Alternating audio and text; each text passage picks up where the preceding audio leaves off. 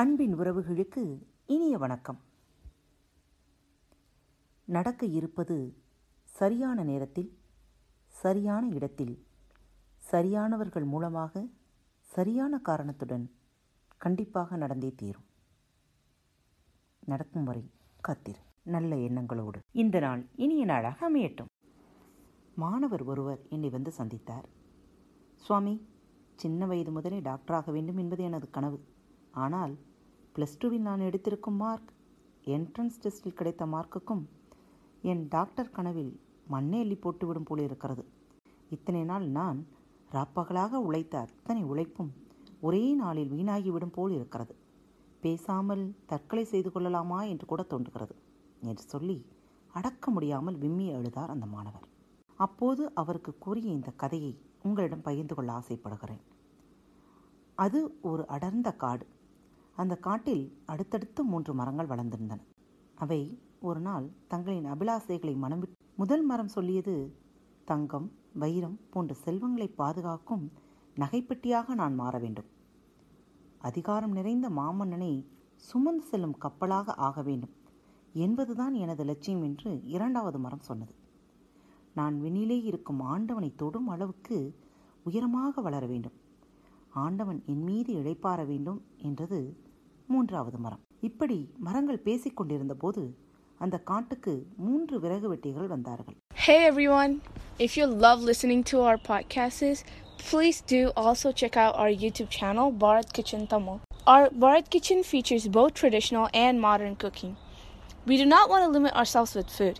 To make it more interesting, we upload events happening around us, educational and informative videos too. So stay tuned and be ready to travel with us. Subscribe to our channel, Bharat Kitchen Tamil. பணப்பெட்டியாக வேண்டும் என்று நினைத்த மரத்தை காட்டி இது மிகவும் உறுதியாக இருக்கிறது. இதை வெட்டி நகைப்பட்டி செய்தால் நல்ல விலைக்கு போகும் என்று அந்த மரத்தை வெட்டி எடுத்துக்கொண்டு போனான் முதல் விறகு வெட்டி. தன் லட்சியம் நிறைவேறப் போவதை நினைத்து அந்த மரம் சந்தோஷப்பட்டது கப்பலாக ஆசைப்பட்ட மரத்தை பார்த்து அடுத்த விறகு வெட்டி இந்த மரம் வளைவுகள் எதுவும் இல்லாமல் நேராக இருக்கிறது. அதனால் இதை கப்பல் கட்டும் தச்சர்களிடம் நான் விற்று போகிறேன் என்று அந்த மரத்தை வெட்டி எடுத்துக்கொண்டு போனான். கப்பலாக போகும் கனவில் அந்த மரம் மிதந்தது. மூன்றாவது விறகு வெட்டி விண்ணை தொடும் அளவுக்கு உயரமாக வளரப்போவதாக ஆசைப்பட்ட மரத்தை வெட்டியதுமே அதன் ஆசை நிராசையாகிவிட அது சோகத்தில் ஆழ்ந்தது. சில நாட்கள் ஆயின பணப்பெட்டி செய்யப் போகிறேன் என்ற மரத்தை வெட்டி கொண்டு போனவன் மனதை மாற்றிக்கொண்டான். பணப்பெட்டிக்கு பதிலாக அந்த மரத்தை கொண்டு அவன் மாடுகளுக்கு தீவனம் வைக்கும் பெட்டியை செய்தான். சாணத்துக்கும் கோமியத்துக்கும் மத்தியில் வந்து சேர்ந்த அந்த மரம் தனது கனவு சிதைந்து போனதை எண்ணி கலங்கியது.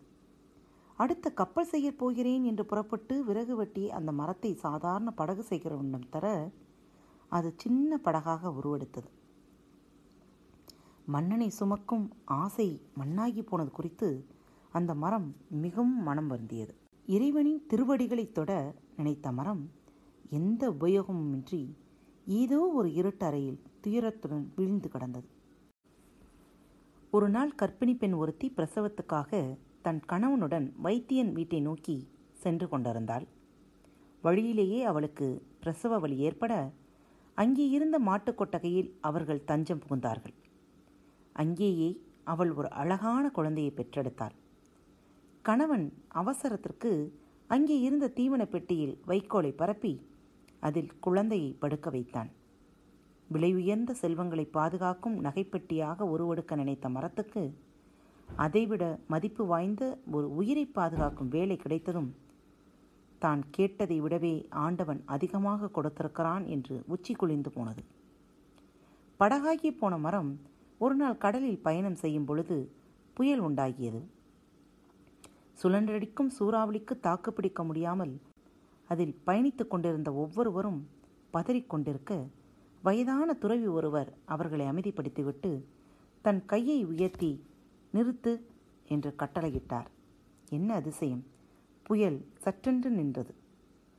பரவசமடைந்த பயணிகள் அந்த துறவியின் காலில் விழுந்து வணங்க மாமன்னனை விட ஒரு பெரிய மகானை சுமந்த சந்தோஷத்தில் அந்த மரம் மகிழ்ச்சி அடைந்தது இருட்டறையில் முடங்கி கிடந்த மூன்றாவது மரம் ஒரு நாள் வெளியே கொண்டு வரப்பட்டது.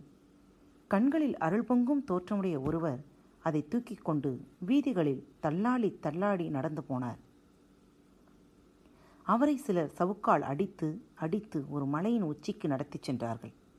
அங்கே அந்த மரத்திலே அவரை ஆணி வைத்து அறைந்தார்கள். அவர்தான் தேவகுமாரனாகிய இயேசு கிறிஸ்து. இந்த உண்மை தெரிய வந்ததும் தன் ஆசையை இறைவன் பூர்த்தி செய்து விட்டதை அறிந்து அந்த மரம் மகிழ்ச்சியில் விம்மியது. ஆக மூன்று மரங்களும் தாங்கள் என்னவாக வேண்டும் என்று ஆசைப்பட்டனவோ அவ்விதமே ஆயின. ஆனால் அவை விரும்பிய வழியில் அல்ல கடவுள் தேர்ந்தெடுத்த வழியில்.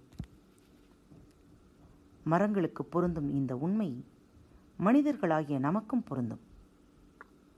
கடவுள் நமது நல்ல நோக்கங்களை நிச்சயம் பூர்த்தி செய்வார். ஆனால் நமது ஆசைகளை அல்ல. இந்த நிகழ்ச்சியை கேட்டு ரசித்துக் கொண்டிருக்கும் ஒவ்வொருவருக்கும் மனம் நிறைந்த வாழ்த்துக்களும் நன்றிகளும். பாரத் வலையொலி பக்கத்தின் நிகழ்ச்சிகள் உங்களுக்கு பிடித்திருந்தால் தயவு செய்து சப்ஸ்கிரைப் செய்யுங்கள். உங்களது மேலான கருத்துக்கள் அன்போடு வரவேற்கப்படுகிறது. இப்படிக்கு உங்கள் அன்பு தோழி.